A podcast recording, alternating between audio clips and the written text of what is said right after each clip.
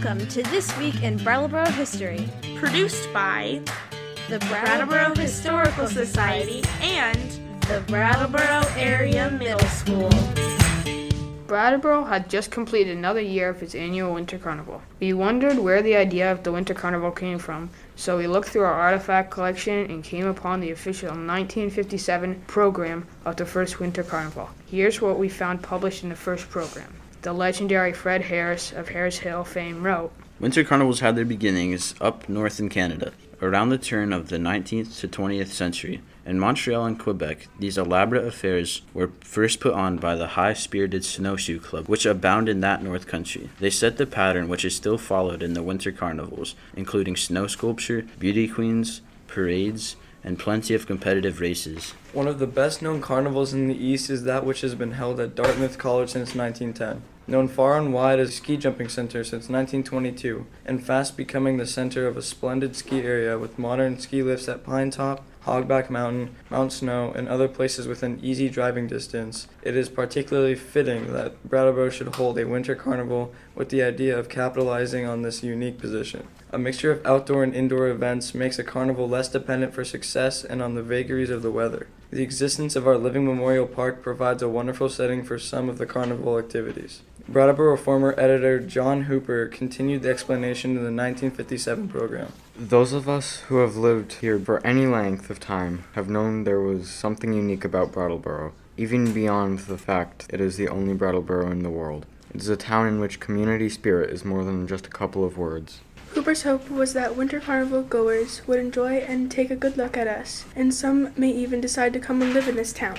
Popular former columnist Hal March Jr. wrote in the program During the last 25 years, skiing has become the feature attraction in the Carnival of Winter, and ski jumping is its high wire act. Many of us like to ski, but the right to hurtle off an icy precipice, dive like a hawk down through the cold, clean air, and land as gracefully as a dancer is the prerogative of those few who have the youth, the ability, the courage, and the stamina. Ski jumping is precise and hazardous sport, and most of us are contented to watch and marvel at the skill and grace of these agile young men and women who apparently risk life and limb to fly further through space than man can travel any other way under his own power. But a ski jump is one of the most spectacular shows on Earth's stage and is setting as colorful as it is exciting. Brattleboro, one of the oldest ski centers in the country, welcomes you and hopes that you will enjoy its own big jump. A jump which for 35 years, now 101 years, has been an annual host to the greatest ski riders in the world.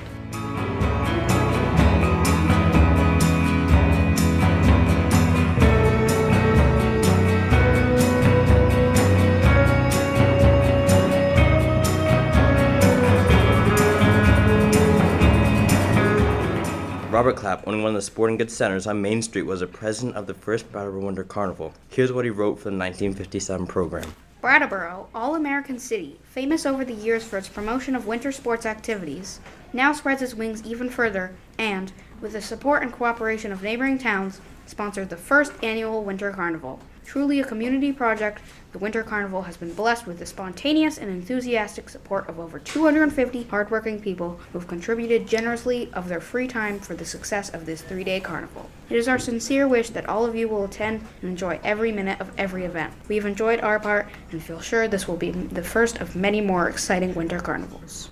In 1923, the illustrious House of Cartier designed and fashioned the Winged Ski Trophy, the now famous prize for Brattleboro Outing Club. The craftsmanship is easily recognized in the graceful line and in the ingenious fashion in which the emblem of the club was incorporated in the finished product. In value, size, and workmanship, the trophy surpasses everything else in the ski world. Skiers representing Norway, Sweden, Switzerland, Germany, Canada, and the United States have competed for it. In 1922, Fred Harris was the chairman of the Winter Sports Committee in Brattleboro. He was instrumental in designing the original ski jump on Cedar Street.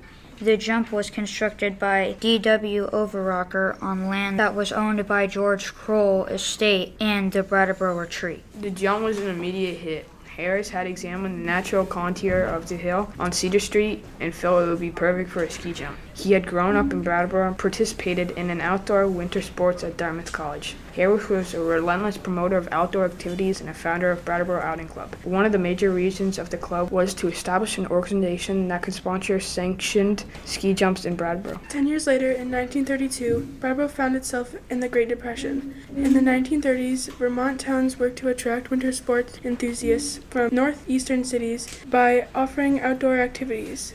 The Vermont government promoted skating, skiing, snowshoeing, sledding, ski jumping, and tobogganing facilities in over 30 towns across the state. The hope was visitors from northeastern urban areas would help the local economy of these towns during hard financial times. The ski jump hill on Cedar Street attracted serious jumpers, but Brattleboro was looking for ways to increase the winter visitors by offering other activities. A plan to diversify offerings was devised, and on February 14, 1932, a toboggan chute on the hill opened for the first time. We will have more on the history of the Winter Carnival in next week's podcast. We'd like to thank Isabel, Anna, Tristan, Jamie, Dylan, Ethan, David, Noah, Jackson, Andrew, Seamus, and Logan for reading This Week in Brattleboro History. And Charlie.